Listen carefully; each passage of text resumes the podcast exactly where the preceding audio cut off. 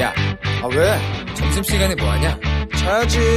야, 그러지 말고 이거 한번 들어봐. 아 뭔데?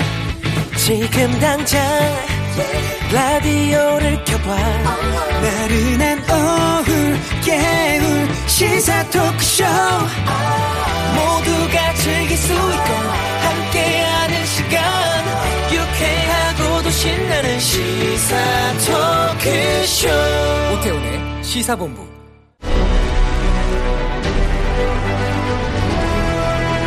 김철민의 본부 뉴스.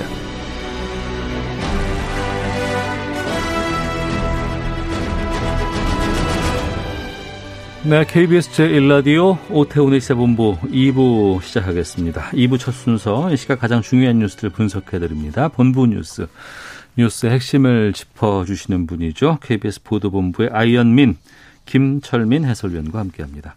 어서 오세요. 네, 안녕하세요.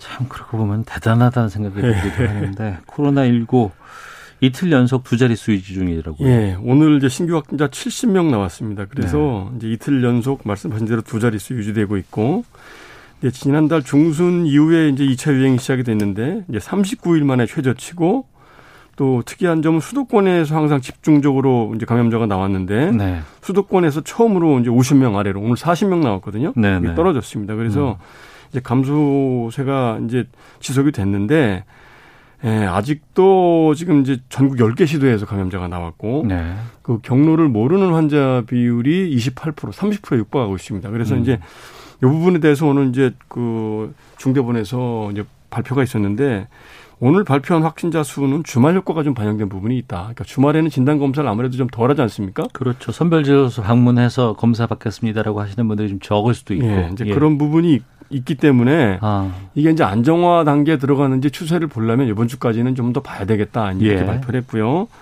아직도 지금 그 감염 경로를 조사하고 있는 비율이 20%가 넘기 때문에 30%에 육박하고 있기 때문에 아. 방역망 내에서 관리가 안 되고 있는 그런 비율이 여전히 높은 상황이다. 음흠. 그래서 이제 아직 안심할 단계가 아니다. 이렇게 이제 발표를 했습니다. 방심하지 말고 계속해서 예, 예. 좀 긴장의 끈을 놓지 말아야 된다라는 예. 것으로 좀 받아들여야 될 것 같은데. 근데 우리가 돌아보면은 재확산 됐을 때가 이제 5월 연휴 이후에 이제 그렇죠. 이태원발 클럽에서 예, 또 예. 확산이 됐었고 또 8월 중순에 광복절, 광복절 연휴, 연휴 때 그렇죠. 이제 또 집회가 있었고 예. 확산이 됐는데 어, 다음 주부터 또 추석 연휴 추석 연휴죠. 이번에 길어요. 예. 걱정입니다. 그래서 지금 정부가 이 추석 연휴 앞뒤로 해서 9월 28일부터 10월 11일까지 이제 2주간을 추석 특별 방역 기간으로 이제 설정을 해서 네. 이 기간에는 그 기존의 방역 조치보다 좀 더 강화된 방역 조치를 마련하겠다 이렇게 발, 밝혔습니다. 그래서 현재는 지금 그 27일까지 전국의 사회적 거리두기 2단계가 이제 실시가 될 예정인데 28일부터 그 2주간은 방역 수위를 2단계보다 좀 더 높이겠다. 어. 그래서 구체적으로 범위와 내용을 어떻게 할지는 전문가들과 관계기관과 협의를 거쳐서 네. 25일 날 발표를 하겠다. 이렇게 밝혔습니다. 이제 음. 그러면서 이 코로나가 이제 가을철 이후에 겨울까지 이제 다시 재확산을 하느냐 아니면 이제 이제 생활 속 방역으로 돌아가느냐 예, 예. 이 분수령이 이 추석 연휴 기간에 달려 있다. 아. 이제 이렇게 그 강조를 했습니다. 예. 예.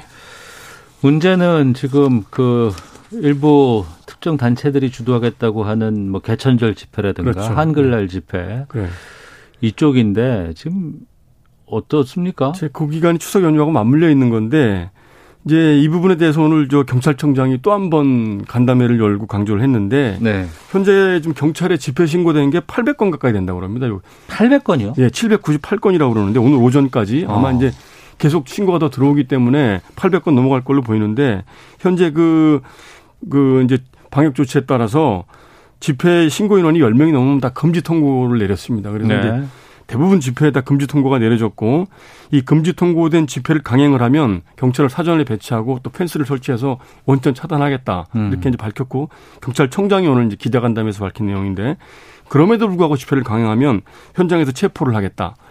그리고 체포에 불응하거나 이러면 체증을 통해서라도 반드시 그 이제 특, 신원을 특정을 해서 엄중 처벌하겠다 이렇게 거듭 경고를 했습니다. 네. 어, 잘 조치하고 넘어가야 될 것 같은데 또 이쪽에서 또 금지 통고 이것도 위법하다고 또 소송 낼 거 아니에요. 또. 아, 그래도 어뭐 일단 방역에 어, 협조를 해야 될 것 같습니다. 아, 그럼요. 예, 예. 중요한 시기입니다. 자, 그리고 추석 앞두고 있는데 지금 전통시장에서 불이 났어요. 예, 오늘 새벽에 제기동 청가물 시장에서 이제 새벽 4시 반쯤 불이 났습니다. 그래서 그 4시 반에 이제 화재 신고가 들어와서 이제 소방이 바로 출동을 했고 어, 불이 커져갖고 4시 54분에 이제 대응 2단계로 격상을 시켜서 현장에 이제 소방 인력 200여 명, 뭐 소방 헬기까지 투입이 돼서 네. 그 7시 반쯤에 이제 1단계로 낮췄고 8시 10분쯤에 이제 거의 다 큰 불을 잡아서 이제 그 불은 잡았습니다. 그런데 그 지금 인명 피해는 아직까지 없는 걸로 지금 이제 신고가 됐는데 네. 그 전통시장에서 점포 9개 그다음에 그 옆에 바로 청과물 시장에서 음. 점포가 150개 정도 있는데 여기서 20개 정도 지금 점포가 불이 타서 어 재, 재산 피해가 상당히 큰 걸로 지금 이제 어, 신고가 됐습니다. 이게 네. 불이 처음에 이제 그 전통시장 내 통닭집에서 발생을 했다고 그래요. 그래서 아. 그게 이제 인근의 청과물 시장까지 번진 건데 그 다행히 이제 화재 경보 장치가 있어갖고 이제 초기에 상인들이 신속히 대피를 할 수 있어서 네. 인명 피해는 없었는데 스프링클러가 없었기 때문에 음. 그래서 이제 불이 좀 이제 초기에 진화가 안 되고 이제 확산이 된 모양입니다. 그래서 아직까지 인명 피해는 없는데 이 추석 대목을 앞두고 그 특히 과일 같은 거 상당히 이제 이제 재고를 쌓아놓은 상태였는데 예, 예. 예, 이게 다 이제 불에 타버리고 연기에 걸리고 이래서 아이고. 재산 피해가 상당히 크다고 그럽니다. 예. 그 대체복무제 이제 어, 헌재 결정에 따라서 이제 하게 됐는데 예. 다음 달 26일 첫 소집한다고요? 예, 그 말씀하신 대로 헌재가 이제 헌법 불합치 결정을 내려서 올해부터 대체복무 이제 신청을 받아서 이제 배치를 하게 됐는데 그 첫 번째 소집 대상자들이 그 다음 달 26일에 이제 64명이 네. 소집을 하게 됐고 그래서 이 사람들이 교육을 받아서 이제 대전 교도소하고 목포 교도소에 배치를 받게 된다 이렇게 병무청이 오늘 발표를 했습니다. 교도소에서 근무하는 거군요. 그렇죠. 예. 그래서 이제 그 병무청이 오늘 이제 기자회견을 통해서 밝힌 내용인데 그 지난달 말 기준으로 올해 현재까지 대책이 편입 이 확정된 사람이 448명인데 예. 이 가운데 첫 번째 소집 대상자인 64명을 10월 26일 날 소집을 해서 음. 대전교도소 대체복무 교육센터에서 3주간 신병 교육을 받게 하고 예. 그다음에 이제 이 사람들을 대전교도소하고 목포교도소에 각각 배치를 해서 앞으로 36개월 동안 그 급식이라든지 보건위생, 시설관리 등 이런 보조 업무에 예, 투입을 해서 합숙 복무를 하게 된다 이렇게 밝혔습니다. 알겠습니다. 하나만 더 보겠습니다. 예, 예. 국회 패스트트랙 언제적 얘기예요? 이게 지, 지난해 4월이었는데. 네, 지난해 4월 20대 국회 때 벌어진 일이죠. 이제 국회 당시 국회 사법개혁특별위원회에서 선거법 개정안을 이제 논의를 하려고 했는데 예, 예. 당시에 이제 자유한국당 그 황교안 전 대표 등 음, 해서 이제 전현직 의원하고 당직자 27명이 이 이제 출입을 방해를 하고 폭력 행위를 해서 이제 기소가 된 사건이죠. 예, 예.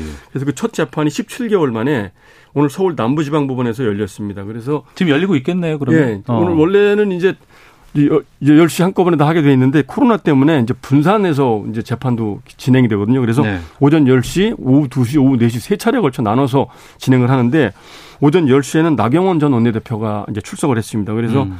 나경원 전 원내대표하고 이은재 전 의원하고 해서 7명이 출석을 했는데 그 출석하면서 이제 취재진들한테 이제 그 간단하게 문답을 하고 들어갔는데 박영원 전 원내대표는 굉장히 안타깝고 참담한 심정이다. 국민 네. 여러분께 송구하다. 이렇게 답변을 했고요. 이은재 전 의원은 공소 사실이 아예 잘못됐다. 법정에서 진실을 밝히겠다. 이렇게 그 얘기를 하고 출두를 했습니다. 음. 그 오후에는 황교안 전 대표 등 아홉 명이 오후 2시에 이제 출석을 하고 예. 오후 4시에는 장재원 의원하고 김성태 전 의원 등 10명이 이제 법정에 서게 될, 서게 될 그런 예정입니다. 전현직 의원 27명 대상이네요. 예, 예, 예. 알겠습니다. 또이 재판 일과 좀 살펴보도록 하겠습니다. 나중에 예. 나오면은요. 자, KBS 보도본부의 김철민 해설위원과 함께했습니다. 고맙습니다. 네, 고맙습니다.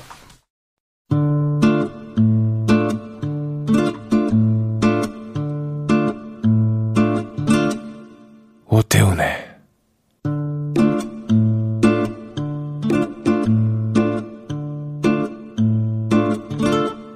시사본부 네, 시사본부는 청취 자 여러분들의 참여 기다리고 있습니다. 샵 9730으로 의견 보내주시면 되고요. 짧은 문자 50원, 긴 문자 100원, 어플리케이션 콩은 무료로 이용하실 수 있습니다. 팟캐스트와 콩, KBS 홈페이지를 통해서 다시 들으실 수 있고 유튜브를 통해서 만나실 수 있습니다. 일라디오 혹은 시사본부 이렇게 유튜브에서 검색하시면 영상으로도 확인하실 수 있습니다. 자, 매주 월요일에는 우리나라 둘러싼 치열한 외교 상황을 명쾌하게 정리하고 분석하는 시간 외교 전쟁이 있습니다. 외교부 전략기획관 지내신 가톨릭대 국제학부의 마상은 교수와 함께합니다. 어서 오세요. 네, 안녕하십니까? 예. 오늘이 21일, 지난주 토요일이 9월 19일이었습니다. 9.19 평양 공동선언 벌써 2년이 지났습니다. 백두산 함께 두 정상에 올랐던 것도 기억하고 있는데 2년 지나고 나니까 워낙 또 그때 상황과는 많이 좀 변화도 있었고 좀 뭔가 진척되지 않은 부분들에서 답답한 마음도 있습니다. 먼저 당시에 평양 공동 선언이 어떤 내용이었고 어떤 의미가 있었는지부터 좀 여쭐게요. 네, 2018년 9월 19일에 제3차 남북 정상회담이 평양에서 열렸습니다. 그래서 그 결과물로서 어, 평양 공동선언이 예, 나왔습니다.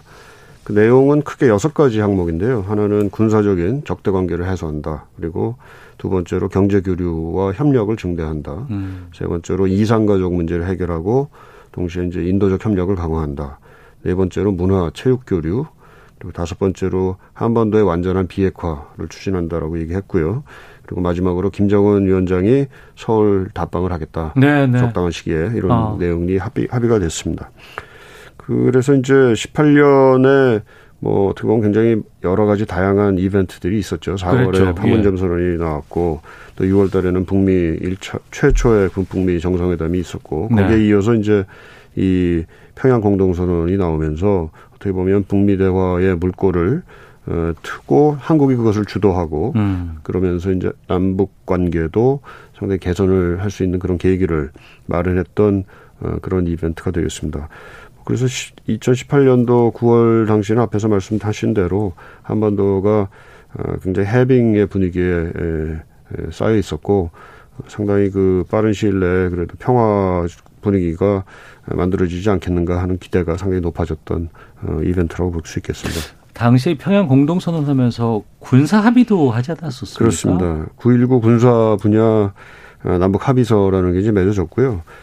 거기서 가장 중요한 것은 남북 간의 군사적 긴장하고 충돌을 어, 피하기 위해서 일체 적대 행위를 이제 전면 중지한다. 네. 이런 게 있었고 그걸 위해서 군사 분계선 일대에서 여러 그 군사 연습을 중지하고 또 군사 분계선 상공의 비행 금지 구역도 설, 설정을 하고 하는 뭐 이런 여러 가지 일들이 있었습니다. 그리고 어, 비무장지대를 평화지대로 만들기 위한 대책을 강구하겠다. 그리고 NLL이라고 그러죠. 서해 북방 한계선 일대를 이제 평화 수역화하겠다. 뭐 이런 합의들이 있었고요. 또더 네. 나아가서는 군사적인 남북 간의 군사적인 상호 신뢰 구축을 어, 하기 위해서 여러 가지 다양한 조치들을 강구하겠다. 뭐 이런 얘기들이 쭉 있었습니다. 음. 그때 기억나는 게 정말 고통을 될 것 같았어요. 그리고 뭐 아유 이제 다시 또 금강산 갈 수 있는 거구나. 또 열차가 노인되더라. 또 관광도 재개된다더라. 그리고 또 이제 그 어, 통일 전망대 주변에 막 다큐멘터리들 막 가서 막 거기서 확인도 하고 곧 갈 수 있을 것처럼 생각을 했었는데 이 2년 사이에 무슨 일이 일어났는지 지난 6월에는 그 남북 공동 연락사무소 이것도 거기서 다 된 거 아니에요? 거기서 만들어진 거고 그렇죠. 지은 건데 예, 예. 이게 폭파되기도 했었고 그러고 보니 진짜 2년 사이에 뭔 일이 있었던 겁니까 이게? 글쎄 그 뭐 이렇게 쉽게 해결될 문제는 결코 아니겠죠. 이, 예. 이 남북 간의 대립과 뭐 분단 이게 어뭐 한두 해 사이에 만들어진 것이 아니기 때문에 음. 뭐 그것을 결국 허무는 데에는 상당한 노력과 인내가 필요하다라는 네. 점은 분명 히 우리가 확인할 필요가 있고요. 어떻게 보면 2년 전에 너무 그 극적인 사건들이 많아서 네. 어떻게 보면 우리 국민들이 좀 지나칠 정도의 기대를 하게 됐던 것 아닌가 하는 뭐 음. 뭐 그런 생각을 오히려 어, 돌이켜 봅니다. 그렇지만 어, 꾸준하게 그야말로 한 발 한 발 그 남북 간의 긴장 완화 그리고 평화 뭐 궁극적으로는 통일까지 그런 그 꾸준한 스텝을 통해서 나아가겠다 하는 그런 자세를 우리가 가질 필요는 분명히 있다고 봅니다. 네. 이번 평양 공동선언 2주년 앞두고 이인영 통일부 장관이 이런 발언을 내놨습니다.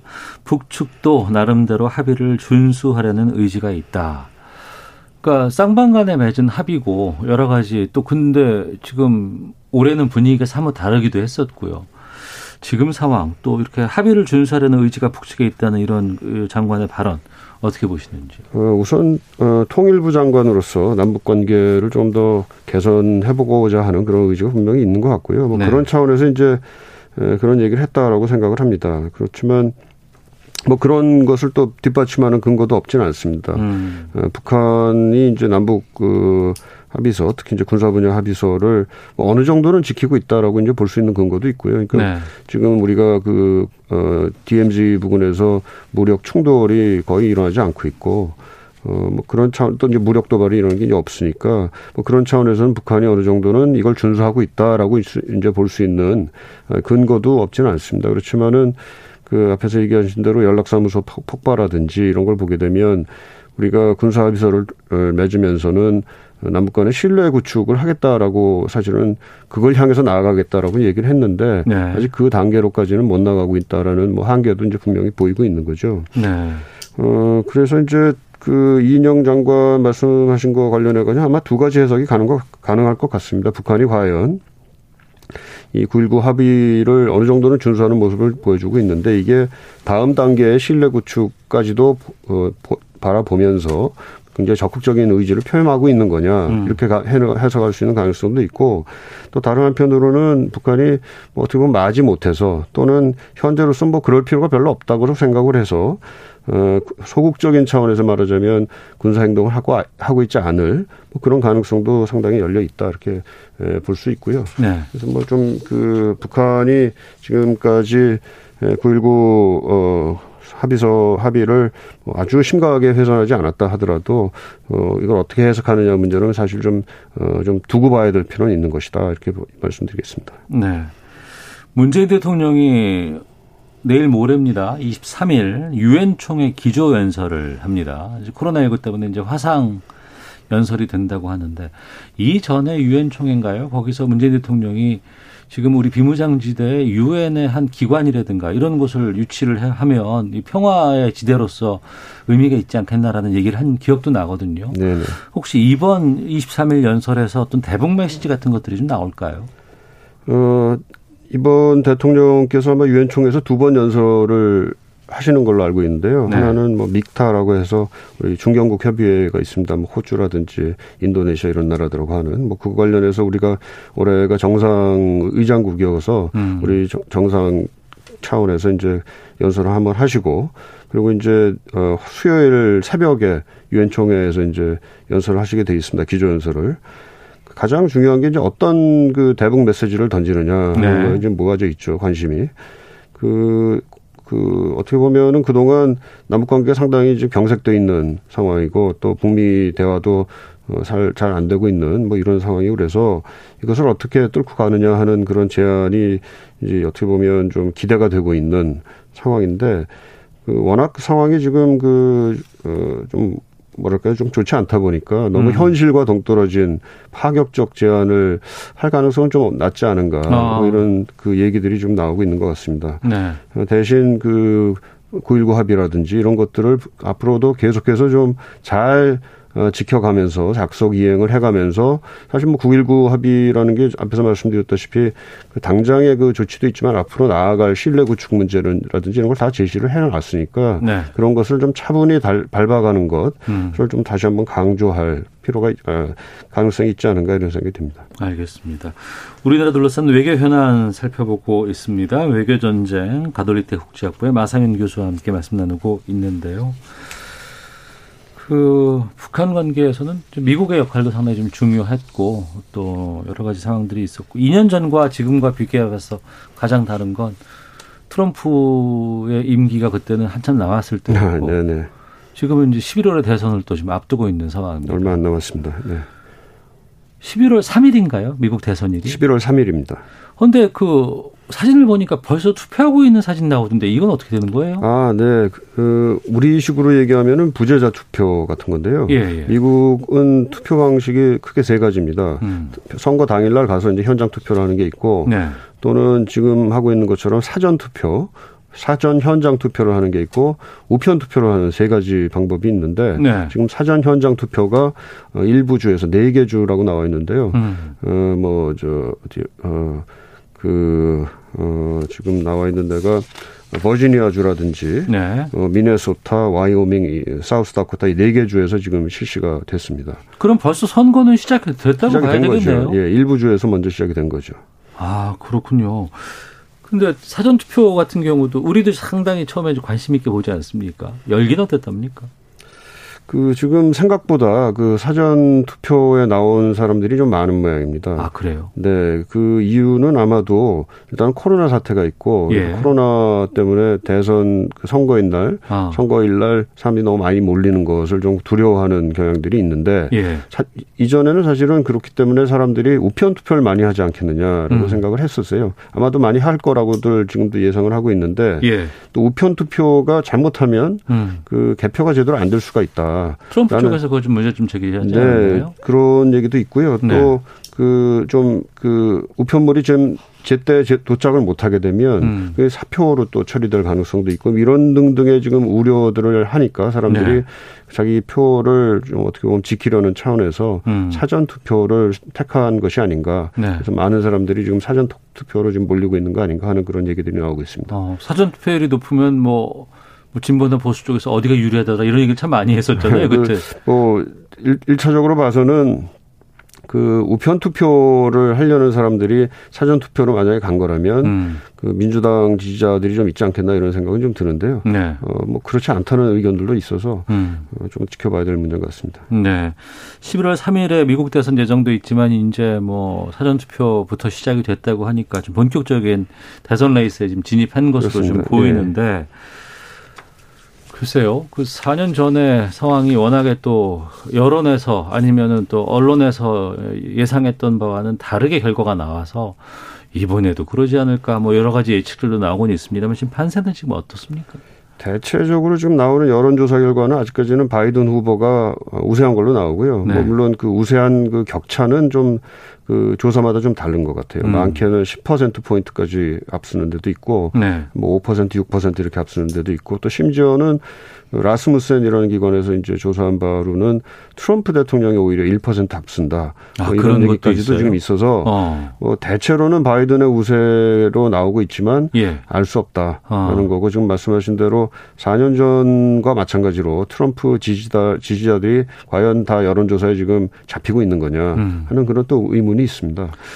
그러니까 미국 대선이 우리와는 다른 게 여론조사 결과가 아무리 이긴다고 하더라도 실제로 보면은 이 선거인단 구성이라든가 그렇죠. 표를 다 가져가는 이런 뭐 측면이 있기 때문에 이게 네. 여론조사와 같이 나올 수는 없다면서요. 그렇습니다. 지금 선거인단 일렉토럴 컬리지라고 그래 가지고 선거인단 제도를 지금 어, 유지를 하고 있는데 각 주마다 선거인 수가 배정이 돼 있고 네. 그한 주에서 만약에 51%로 이겼다 하면 음. 그 배, 주에 배정된 선거인단을 모두 가져가는 소위 말해 승자 독식 제도라는 거를 어, 취하고 있습니다. 특히 그래서 지금 플로리다라든지 펜실베니아라든지 경합주라고 하는 데가 지금 중요한데요.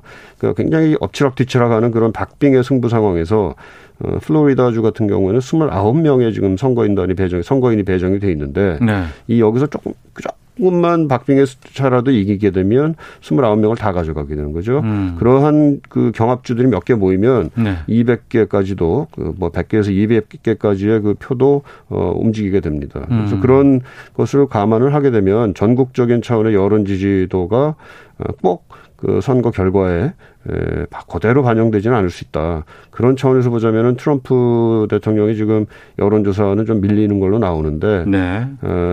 어, 의회의 결과도 우리가 전혀 배제할 수는 없다 이렇게 볼 수 있습니다. 아 교수님 보시기에는 지금 어떤 상황 같으세요? 글쎄 뭐 저도 잘 모르겠습니다만 그, 그 하나 뭐좀그 생각을 해볼 거는 예, 예. 여러 여론조사 기관에서 4년 전에 상당히 낭패를 봤기 때문에 그렇죠. 다 나름대로, 틀렸죠. 뭐 나름대로는 그틀그 네. 그 4년 전에 잘못됐던 것을 음.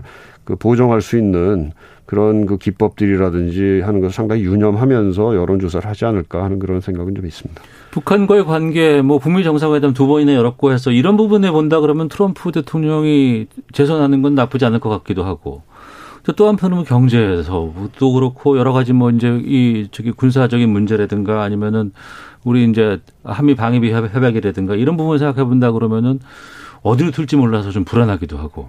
네, 뭐 여러 가지 좀 그 장단점이 있는 것 같습니다. 모두 예. 각그 뭐 바이든 후보나 어. 트럼프 후보나 뭐 다 그런데 그래서 뭐 우리 입장은 그 어, 글쎄요, 그 한미 동맹을 일단은 좀 그 굳건하게 해가면서 음. 또한 그, 그 북한 문제를 해결할 수 있는 그런 협력을 강화하는 뭐 그런 차원이 돼야 되겠죠. 알겠습니다.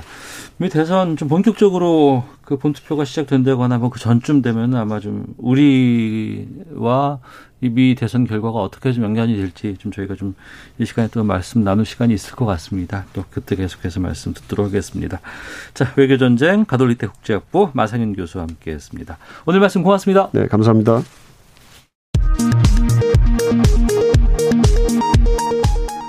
헤드라인 뉴스입니다. 문재인 대통령이 잠시 후 추미애 법무장관 등이 참석하는 권력기관 개혁회의를 주재합니다. 검경 수사권 조정과 자치경찰제 추진 방안 등이 다뤄질 것으로 보입니다.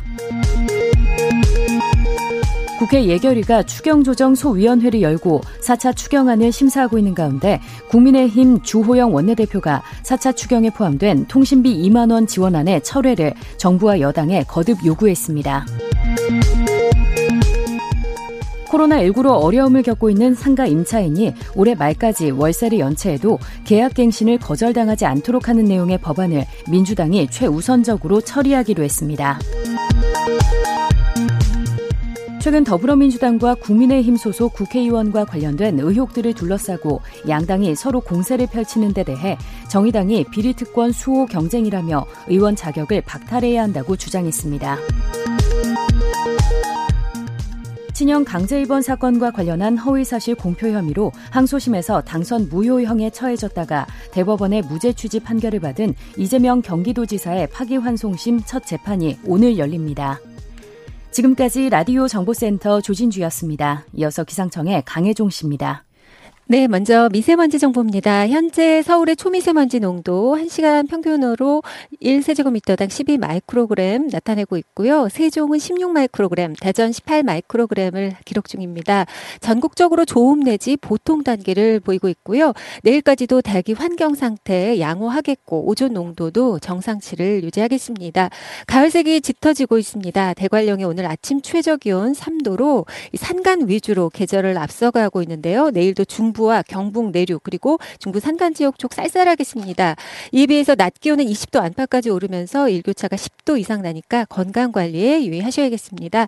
오늘 전국이 맑겠습니다. 동풍의 영향을 받는 경북 동해안 쪽은 오후에 빗방울이 산발적으로 떨어질 수 있겠습니다. 낮 기온은 서울, 대전, 대구 24도 등 20도에서 26도의 분포를 보이겠습니다. 내일도 맑은 가운데 가끔 구름 많이 끼겠고요. 동해안 쪽 빗방울 떨어질 가능성이 있습니다. 내일도 대관령이 7도, 오늘보다는 오르겠지만 그래도 쌀쌀하겠습니다. 서울 16도 등 10도에서 18도 분포, 낮 최고 기온 서울 25도 등으로 오늘보다 조금 높겠습니다. 지금 서울의 기온은 23.5도, 습도는 45%입니다. 지금까지 날씨였고요. 다음은 이 시각 교통 상황 알아보겠습니다. KBS 교통정보센터의 오수미 씨입니다. 네, 이 시각 교통정보입니다. 고속도로 여기저기에서 여러 사고가 많은데요. 대전 통영간 고속도로 대전 방향은 함양 터널을 가기 전입니다. 화물차에 불이 나는 사고가 있었는데요. 지금은 2차로를 막고 사고 마무리 작업 중입니다. 전방 잘 살펴서 조심히 지나시기 바랍니다. 중앙고속도로는 부산 쪽으로 산마치 터널 부근 2차로에 탱크로리 차량 사고가 있었습니다. 처리 중이니까 각별히 주의를 해주셔야겠고요. 서해안 고속도로도 서울 방향으로 춘장대 부근 1차로에서 사고가 났고 주변으로 혼잡합니다. 중부 고속도로 남이 쪽으로도 남이천 부근에서 승용차 사고가 발생했습니다. 부근으로 지나기가 불편하고요. 서청주 부근에서는 고장난 차에 여파로 밀리고 있습니다. 수도권 제1순환고속도로 판교 구리 방향은 서안암 부근에서 화물차 관련한 사고가 일어났습니다. 1, 2차로를 차단하고 수습을 하고 있어 뒤쪽으로 정체가 극심합니다.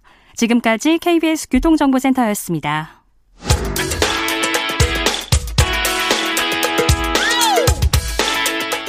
오태훈의 시사본부는 여러분의 소중한 의견을 기다립니다. 짧은 문자 50원, 긴 문자 100원의 정보 이용료가 되는 샵 9730. 우물정 9730번으로 문자 보내주십시오. KBS 라디오 앱 콩은 무료입니다. KBS 라디오 오태훈의 시사본부. 지금 여러분은 대한민국 라디오 유일의 점심 시사 프로그램을 듣고 계십니다. 네, 1시 30분 향하고 있습니다. 주말 동안의 이슈를 정리하고 이번 주에 가장 눈여겨볼 소식들 살펴보는 시간입니다. 시사 구말리 문화일보의 이현정 논설위원 나오셨습니다. 어서 오십시오. 네, 안녕하세요. 예, 오마이뉴스 박정호 기자도 함께합니다. 안녕하십니까? 안녕하십니까? 예.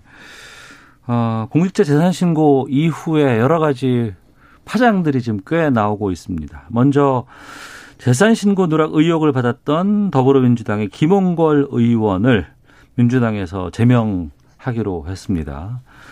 그리고 어 천억대 공사 수주 의혹 받고 있는 국민의힘 박덕흠 의원 이해 충돌 이것 때문에 상당히 좀 논란이 커지고 있는데 민주당이 계속해서 국민의힘 박덕흠 의원도 제명해라 이렇게 지금 압박하고 나섰다고 하는데 먼저 김원글 의원 제명부터 좀 짚어보겠습니다.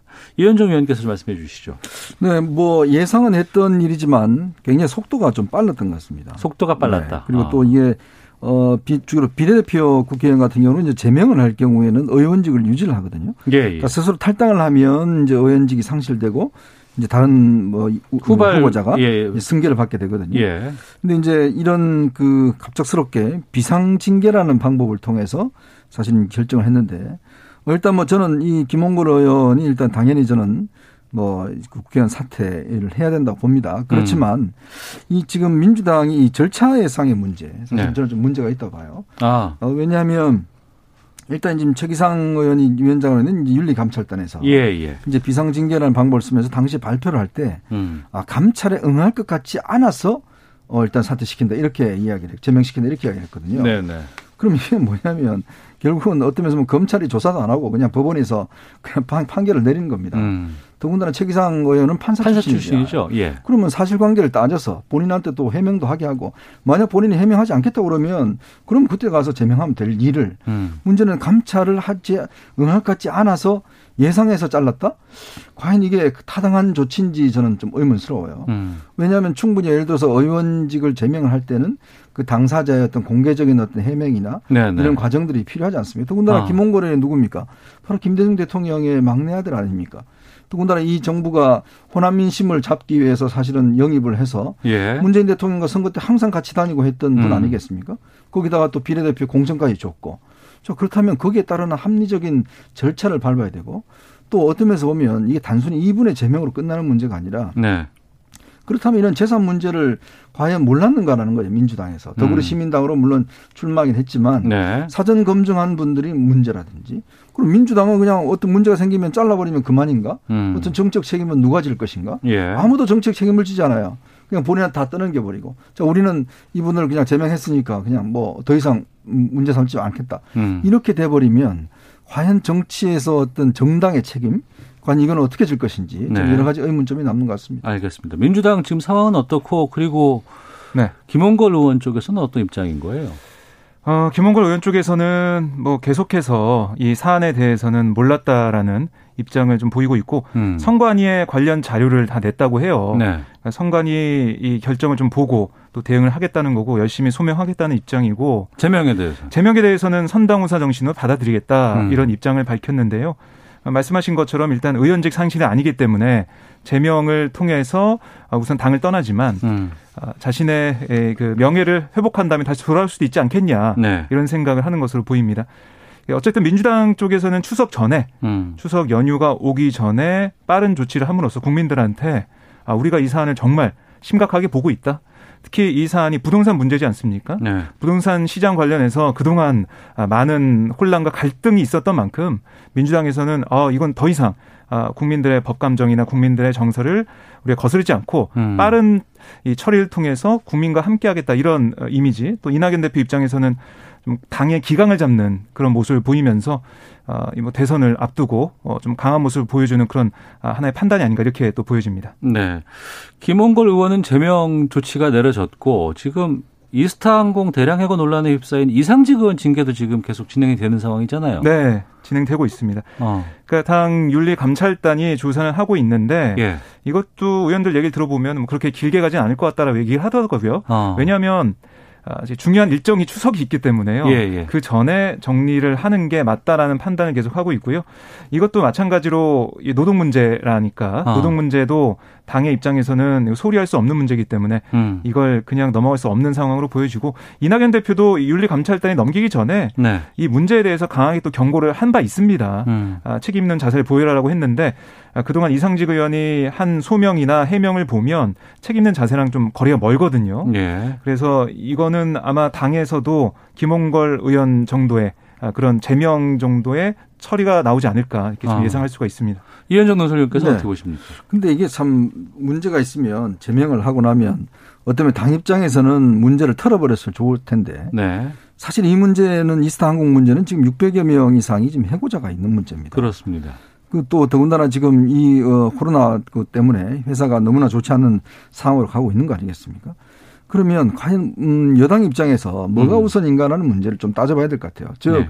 지금 이 이스타 항공 문제를 좀 해결하는 쪽으로 방향을 잡는 것이 좋은 것인가? 아니면 음. 그냥 뭐 이상직 의원이 문제가 있다고 해서 뭐 제명 조치 해버리면 그럼 우리는 아무 이제 책임이 없다 네, 이렇게 네. 이야기할 수 있는 것인지 사실 이 문제는 이미 공천 과정 때부터 문제가 나온 문제거든요. 음. 그러니까 당이 공천을 받아서 출마해서 당선이 됐다고 한다면 그럼 민주당이 어떤 면에서 보면 이 이스타 항공 문제를 적극적으로 해결하는데도 저는 오히려 힘을 쏟는 게 그게 공당으로 살 일이지.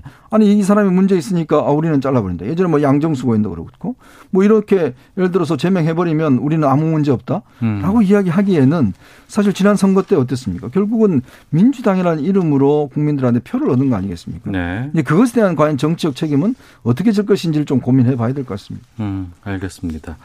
이에 반해서 국민의힘 박덕흠 의원 국회 국토위 간사 맡으면서 거액의 공사를 편법 수주했다는 의혹 계속해서 나오고 있습니다. 주말 지나고 나서 오늘 오후 2시에 박덕흠 의원은 아마 기자회견 지금 한다고 지금 네. 어, 얘기하고 있는 상황인데 먼저 어떤 일들이 있었는지 박정호 기자가 좀 정리를 해주세요. 예, 그러니까 국회 국토교, 국토교통위원을 지낸 5년 동안 뭐그 박 의원의 가족 회사들이 피감기관으로부터 천억 원에 이르는 공사 수주와 기술 사용료 수입 등의 실적을 올렸다. 음. 이렇게 의혹이 제기돼 있고요. 물론 이게 뭐 천억이다, 이천억이다, 삼천억이다 여러 가지 얘기가 나오고 있지만 네. 하여튼 이렇게 수입을 올린 그런 부분들이 지적되고 있고 그리고 어이 박 의원이 국토교통이 간산을 맡은 직후죠. 2018년 하반기부터 2019년 상반기에 수주가 집중됐다. 음. 그리고 국정감사에서 한국도로공사의 비리 의혹을 제기한 이후 단독 도급 건수와 규모가 커졌다. 네. 이런 의혹도 제기가 돼 있습니다. 또 서울시 국정감사에서 건설 신기술 지정 사용을 늘려달라라고 주문한 다음에 박 의원 아들 회사가 서울시로부터 해마다 한 건씩 신기술 사용료를 받았다. 이런 것도 지적이 되고 있고요. 그리고 뭐 이거는 의원 신분이 되기 전 일인데 대한 전문 건설협회 회장 출신이거든요. 박 음. 의원이. 음. 그러니까 2010년에 협회가 사들인 골프장 가격을 200억 넘게 부풀려서 정치 자금을 마련했다. 이런 의혹에 대해서 검찰에 고발됐고 검찰이 배당해서 수사에 지금 착수한 상황입니다. 그리고 6년 전에 뭐 백지 신탁을 한 주식이 있어요. 네. 그 배우자과 합쳐서 128억 정도 되는데 이 건설회사 주식이 처분되지 않았습니다. 그래서 이것도 어, 처벌되지 않은 상태에서 국토위 의정활동한 거는 공직자윤리법 위반이다라는 지적이 또 나오고 있고 음. 그래서 이 여러 가지 이 사안에 대해서 박덕흠 의원이 피감기관 관련된 수주 또 이런 뭔가 공직자 윤리법을 위반한 그런 사안들 어, 그리고 뭐 국토위 법안심사 소위 속기록 같은 걸 보면 2016년 11월에 이 기간 제한 없이 3회 이상 과징금 처분을 받으면 건설업 등록을 말소하도록 하는 이 건설산업기업부 개정안에 대해서 네. 건설사 피해 등을 내세워서 가장 강하게 반대한 이런 어. 것들이 보도가 되고 있습니다. 예. 오후 2시에 박덕흠 의원은 자기 입장 바뀐다고 하는데 어떤 얘기 할까요? 어, 일단 아마 이제 이분이 이제 보은옥천 영동 괴산 지역 국회의원 의원인데요. 음. 어, 사실은 이제 보통 우리가 건설을 하면 종합 건설사가 있고 전문 건설사가 있습니다. 네. 종합 건설사가 이제 구체적인 부분은 다 전문 건설사에서 수주를 맡게 해서 하고 하청을 있어요. 하거나 네. 예. 이제 그렇기 때문에 이분이 이제 전문 건설업체를 지금 자신의 아들 그다음에 형 해서 이제 원래 운영하던 거를 물려줘서 한 세 개 정도 운영을 하고 있어요. 어. 그러니까 어떤 면에서 보면 이 낙찰이 공개 입찰이나 이런 걸 통해 서 했다라면 문제가 없다면 또 문제가 뭐 삼기 어렵겠지만 음. 그러나 지금 보면 사실 이게 이해 충돌의 소지가 분명히 있는 거 아니겠습니까? 예. 자, 자신이 이제 건설회사를 운영을 하는데 국토위 교통위를 지금 5년 동안 했다는 것 자체가 일단 음. 어, 논란이 될 수가 있는 거고요. 더군다나 이 기간 중에 아무래도 피감 기관들이 신경을 썼을 가능성이 있겠죠. 네. 이 부분은 이제 아마 이제 앞으로 뭐 검찰도 하겠지만 그러나 이런 어떤 그 사실관계를 판명하기 이전에 저는 이게 국민의힘이 이번 이 문제는 좀 단호하게 전 대응을 해야 된다는 생각이 들어요. 어. 왜 그러냐면 지금 사실은 추미애 장관 문제를 비롯해서 이 공정과에 대한 문제 이런 문제들 또 국회의원의 이해 충돌의 문제가 사실은 지금 사실은 야당이 매섭게 지금 여당을 질책하고 있는 상황 아니겠습니까? 그렇죠. 예, 그러면 예. 남을 비판하려면 어. 기본적으로 자신들의 문제가 없어야지 국민적인 공감대를 얻을 수가 있겠죠. 예, 예. 그렇다면 저는 이 문제를 처리하는 기준이 음. 어, 국민도 한번 보고 계실 겁니다. 과연 어, 국민의힘이 얼마나 이 문제를 좀 공명정대하게 처리하느냐. 물론 뭐 억울한 부분이 있을 수가 있을 겁니다. 각 사람들마다 다 뭐 오늘 아마 그런 입장들 필요할 텐데 다 음. 공개 입찰을 통해서 했고 부정하게 어뭐 거 없다라고 이야기를 할 텐데요. 그러나 또한 국민들 보시기에는 아니 근데 같은 어 건설업을 하시는 분이 어떻게 해당 상임위를 저렇게 5년 동안 네. 할수 있고 나 지금 야당 간사를 할 수가 있느냐? 음. 최근에 환경노동위를 옮겼습니다. 네, 네. 논란이 있자. 이제 그렇기 때문에 과연 당 지도부는 그동안 뭐 했는가에 대한 책임 문제, 음. 또이 어떤 이런 어떤 당의 공정성에 또 침해받는 문제. 아마 앞으로 여당을 비판하기 위해서라도 저는 박덕흠 의원에 대해서는 야당이 좀 단호한 모습을 보여줘야 되는 거 아닌가 음. 그런 생각입니다. 민주당 쪽에서도 지금 이 부분을 많이 네. 지적하고 있죠. 그러니까 김홍걸 의원 제명에 대해서 음. 국민의힘이 꼬리 자르기라고 했거든요. 예, 예. 그러니까 그 제명한 다음에는 뭐라고 하고 있냐면 아니 그러면 조수진 의원, 윤창현 의원, 박동급 의원 꼬리라도 잘라라. 음. 이렇게 지금 공세를 하고 있습니다. 네. 오늘 박덕흠 의원이 기자회견 한 다음에 기자회견을 보고 당 지도부에서는 뭐 판단하겠다 이런 얘기를 하고 있거든요. 물론 음. 진상조사 특위를 마련하긴 했지만 만약에 그냥 진상조사 특위에서 유야무야 넘어가거나 아니면 좀 속도가 느려지거나 추석 때까지 정리 못해서 추석 밥상에 아, 이 김홍걸 의원이 아니라 예, 이 박덕흠 의원이 오른다면 국민의힘으로서는 타격이 클 것으로 보입니다. 알겠습니다. 청취자 의견 좀 소개해드리고 다음 주제로 가보겠습니다. 2353님은 민주당 징계 결정은 빠르게 한 것 잘한 일입니다. 국민의힘 측에서도 조수진, 박덕흠 의원에 대한 조치를 빨리 해야 합니다라는 의견 주셨고 김사현님은 수박 한 통을 사더라도 여러 번 수십 번 두드려보고 색깔도 선명한지 이리저리 보고 따져가면서 하는데 도대체 각 정당에서는 국회의원을 뭘 보고 고른 것인지 정말 화가 납니다라는 의견도 보내주셨습니다. 시사구말 달리 이현정 문화일보 논설위원 박정호 오마이뉴스 기자와 함께하고 있는데요. 최근에 또 이 논쟁이 좀 뜨겁습니다. 지역 화폐가 효과가 없다더라. 무슨 소리냐? 이거 효과 있다.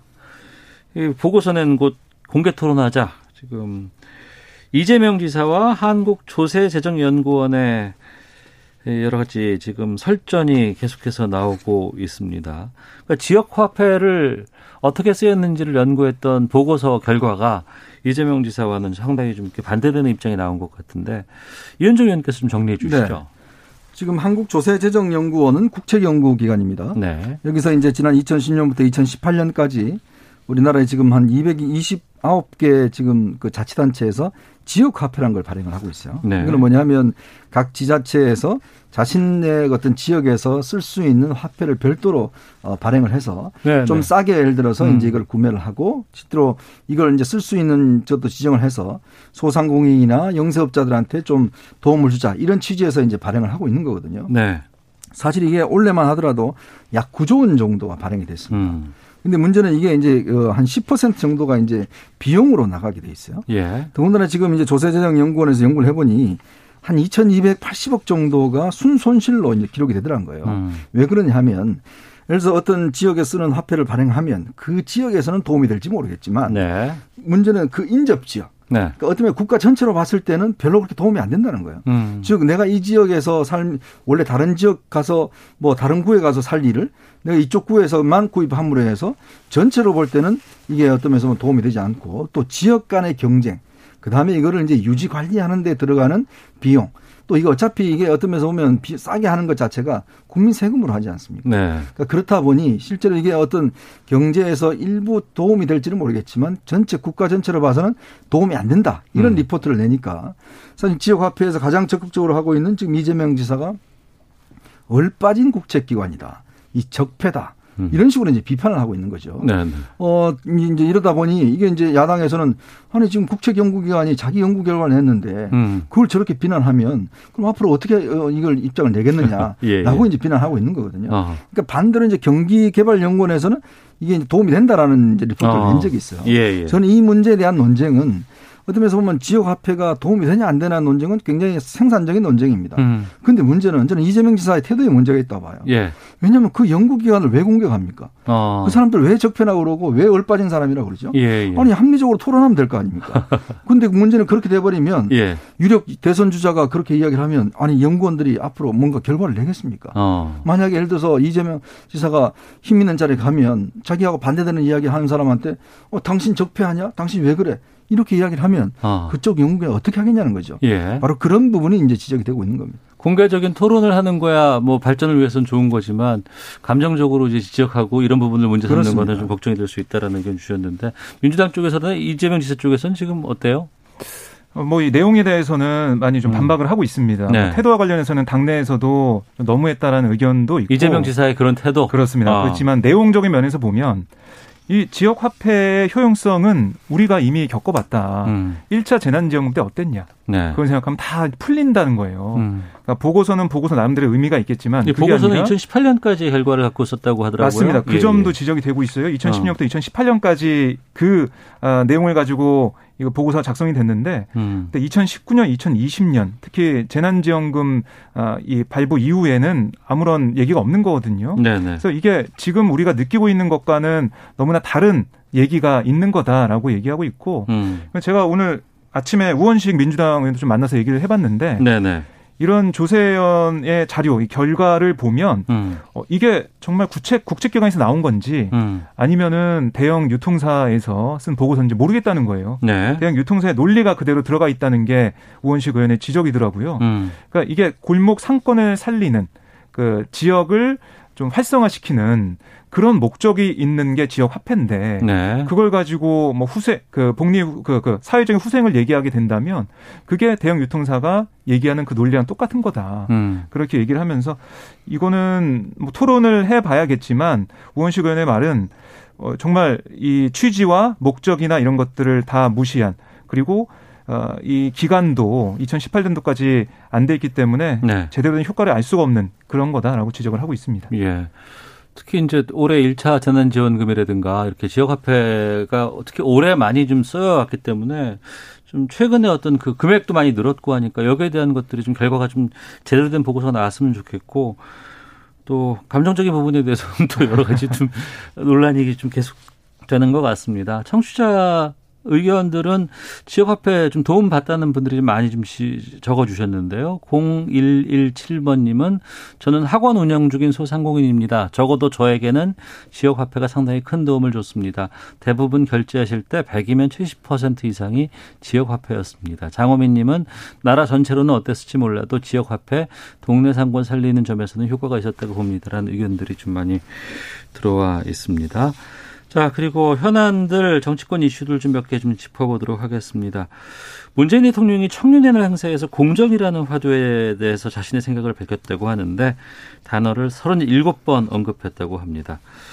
어, 어떻게 들으셨는지 이현정 논설계 위원께서 말씀해 주시고요. 글쎄, 참, 음, 단어를 많이 이야기하면 그게 이루어지면 얼마나 좋겠습니까? 네. 문재인 대통령의 취임에서사에서도 사실은 기회의 균등, 과정의 공정, 음. 뭐 결과의 정의 이런 부분들 이야기를 했지 않습니까?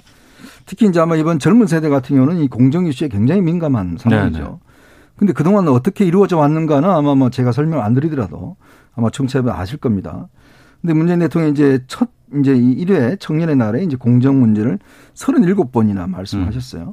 어, 그러면서 이제 공정에 대한 의지를 이야기를 하셨는데 근데 이걸 보고 어떤 면에서 보면 공정이라는 게 사실 말로는만 되는 게 아니지 않습니까? 네네. 네. 구체적으로 현실이 어떻게 나타날 것인지 또 그러면 정말 힘 있는 사람들이 자신의 권한을 이용을 해서 공정하지 못한 행위를 하는 거에 대해서 단호하게 정부가 선을 그어주는 거. 음. 그걸 통해서 어떤 면에서 보면 우리 젊은 층들이 아, 우리가 공정하구나라고 할 텐데 아시겠지만 지난 조국 전 장관 사태 도 보면 어, 뭐 친구들 네트워크 좋아서 표창장도 만들어주고 또 뭐 학교 갈때 논문에 저자도 넣어주고 어, 그다음에 보좌관 형이 전화해서 휴가 어 내오는 것도 해주고 어 보장한 형 없는 사람들은 얼마나 이 불공정하게 느끼겠습니까? 근데 그거는 뭐 부적절하지만 불법이 아니다라고 이렇게 이야기하기에는 이건 어떤 젊은 층들이 받아들일 수가 없는 거거든요. 네. 바로 그런 작은 행위들이 모여서 결국은 불공정하다고 느끼는 겁니다. 즉, 음. 내 아버지, 엄마 잘 만나서 내가 뭐 하나 했는데 근데 보는 사람 입장에서는 민주당이나 이 여권에서는 아니 그 네트워크 좋아서 그런데 그거 가지고 뭐라고 그러느냐. 부적절했지만 불법은 아니지 않느냐라고 항변하는 것 자체가 바로 제가 볼 때는 공정에 대한 이 가치에 대해서 제대로 인식하고 못하고 있는 게 아닌가. 그러면 대통령께서 좀 더 구체적으로 이런 부분에 대한 행동과 실천을 좀 해야 되는데 문제는 좀 공허하게 들린다는 게 저는 큰 음. 문제가 아닌가 하는 생각이 듭니다. 네. 공허하다고 하셨는데요. 박정우 기자는요? 네. 그러니까 37번 공정을 강조했다는 건 이 행사 자리가 또 어딘가라고 하는 것도 중요한 것 같아요. 네. 그러니까 제1의 청년의 날 행사에서 한 얘기인데 음, 그만큼 문제 의식은 문재인 대통령이 하고 있다라고 생각합니다. 음. 불공정 이슈 때문에 2030 민심이 조금 이반되고 있다라는 생각을 통해서 공정이라는 단어를 언급하면서 앞으로 어, 공정을 위해서 공정 사회를 위해서 노력하겠다 이런 취지 얘기를 했는데요. 그러니까 지금 뭐 인국공 사태, 인천국제공항 사태나 아니면 뭐 부동산 문제나 여러 가지 것들을 거론하면서 그동안 정부가 미비한 점들은 있었지만 그걸 전제로 얘기한 것 같아요. 그렇지만 앞으로 공정사회 이걸 뿌리 내리게 하기 위해서 그러니까 그동안 옛날 한번 우리가 되돌려 보면 생각해 보면 그때보다 지금은 그래도 음. 공정에 대해서 얘기할 수 있고 공정 사회로 가는 그 방향이 있다고 생각하거든요. 문재인 대통령이 청년의 날을 맞아서 그 점을 강조하면서 함께 공정 사회로 가자. 아, 이렇게 얘기했다라고 평가할 수가 있겠습니다. 알겠습니다. 하나만 더 짚어보고 마치도록 하겠습니다. 오늘 오후에 청와대에서 권력기관 개혁 전략회의가 있다고 합니다. 여기에서는 공수처 신설, 또 검경 수사권 등이 지금 논의가 될 예정이고 추미애 장관 참석하고 윤석열 총장은 참석하지 않는다고 합니다. 지금 법적으로는 공수처는 출범심을 해, 야 되는 상황인데 그렇습니다. 어, 추천이라든가 이런 것들이 지금 아직 진행이 되지 않고 있는 상황입니다. 그렇기 때문에 민주당에서는 뭐 개정안 발의해서 좀 공수처 네. 어, 출범시켜야 된다라는 입장인 것 같은데 여기에 대해서 의견 듣고 마치도록 하겠습니다. 유현종 의원님 어떻게 된 상황이에요? 지금? 이게 참 사실은 이제 국가 권력기관 굉장히 중요한 권력기관을 만드는 행위 아니겠습니까? 네. 사실은 뭐 검찰, 경찰 그동안 그 정도만 아셨는데 이제는 공수처라는 새로운 국가 권력기관이 나서는 거거든요. 음. 정말 이건 굉장히 저는 중대한 의미라고 봅니다. 그러면 그만큼 어떤 신중을 기해야 되고 또 이게 헌법에 어긋나는 부분은 없는 것인지 또 이것이 어떤 면에서 보면 지금 우리가 여러 가지 검찰을 지금 동부지검이나 이런 편파성을 이제 비난하듯이 과연 이것이 공정하게 행사될 수 있을 것인가에 대한 국민적 의구심이 있는 거 아니에요? 네. 이제 그런 면에서 지금 여당이 어떤 면에서 보면 이제 좀 수적인 것을 앞세워서 법을 개정하고 한다고 하면 저는 굉장히 후폭풍이 있을 거라고 봅니다. 어. 그러니까 실제로 이게 시간이 걸리더라도 정말 예. 국가의 중요한 어떤 사법기관을 만드는 것인 만큼 그만큼 국민적 합의가 중요하다. 음. 그리고 또한 이게 헌법적인 어떤 위헌성 이것 제거하는 것도 저는 굉장히 중요한 문제라고 봅니다. 예. 박정우 기자는요? 네. 그러니까 이게 공수처 문제가 사실 지난해부터 쭉 이어져 왔죠. 패스트트랙 올라가서 어. 통과가 되는 과정에서 진통이 있었는데 그 이후에 우리 국민들의 평가가 어땠냐? 그거 알아볼 수 있는 게 바로 총선 결과입니다. 음. 총선 결과를 통해서 민주당의 강한 힘이 쏠렸다는 건 그만큼 개혁에 대한 국민들의 아, 그런 갈증이 강했다는 거거든요. 네. 특히 이번에 추미애 법무장관 아들 의혹이 정말 뭐 한 달 넘게 계속 됐지만 지금 지지율을 보면 국민의힘이 오히려 지금 빠지고 있습니다. 음. 그런 거 볼 때 국민들이 생각하는 것은 추미애 장관이 낙마, 낙마하면 검찰 개혁이나 이런 공수 설치나 이런 것들이 잘 되지 않을 수 있다라는 의식을 가지고 있는 것 같아요. 그것도 좀 영향을 미쳤을 거라고 보고요. 네. 그래서 지금 뭐 정부 여당은 음. 공수처 어, 출범이나 이런 것들 그러니까 개혁에 있어서 약속했던 것들을 이제 하나씩 해 나가자. 그게 국민의 뜻이라는 생각을 지금 하고 있는 걸로 보이고 네. 특히 공수처장 후보 추천위원 계속 추천을 안 하니까 음. 그럼 공수처가 아예 출범이 안 되거든요. 네네. 네. 그거는 국민의 뜻을 배반하는 거다라고 어. 민주당이 판단해서 이번에 이렇게 의결 정석수도 7명 중에 6명이 아니라 5명을 낮추는 아니 음. 김용민 의원에 담겨 있고 여야 교섭단체 각각 두 명씩 추천하게 한 이 추천위가 아니라 모두 국회가 추천하도록 해서 야당이 반대해도 할 수 있는 길을 열어놨거든요. 네. 이런 걸 통해서 어, 국민들에게 개혁을 하는 모습을 좀 보여주겠다 이런 생각을 판단하고 있는 것 같습니다. 네. 국민의힘은 지금 이 공수처장 후보 추천위원 선정을 지금 어떤 입장인가요? 음, 이게 지금 이제 헌법 소원을 제기해 놓고 있거든요. 아, 헌법 소원을. 그렇기 때문에 이게 이제 이쪽에서 결론이 나야지만이 우리가 추천을 할 수 있다라는 어, 견해 같아요. 예. 어, 또 한편으로 이제 좀 시간을 끌겠다는 생각도 있는 것 같습니다. 어. 지금 뭐 이게 예를 들어서 공처 설립이 될 경우에 나타날 수 있는 여러 가지 이제 문제 그리고 아마 내년에 또 4월 7일 재보선이 있지 않습니까? 예, 예. 이제 그렇기 때문에 아마 정치적으로 볼 때도 상당히 그동안 어떤 면에서 이게 패스트트랙에 같이 엄쳐서 이제 사실은 통과가 됐는데 음. 이런 부분을 조금의 시간을 끌면서 전체 국민 여론을 좀 더 지켜보겠다라는 게 아마 야당의 전략인 것 같습니다. 네. 그런데 이게 또 길어지면 네. 지금 민주당 쪽에서는 개정안 통해서라도 강행하겠다는 그렇습니다. 거 아니에요? 김용민 의원이 오늘 이 상정할 때 제안 설명할 때 뭐라고 했냐면 소수의 의견으로 다수가 배제되는 게 비민주다라는 음. 얘기도 했습니다. 알겠습니다. 시사구말리 문화일보 이현정 논설위원 오마이뉴스 박정우 기자 두 분과 함께했습니다. 고맙습니다. 네, 고맙습니다. 자 오태훈의 시사본부 마치겠습니다. 내일 뵙겠습니다. 안녕히 계십시오.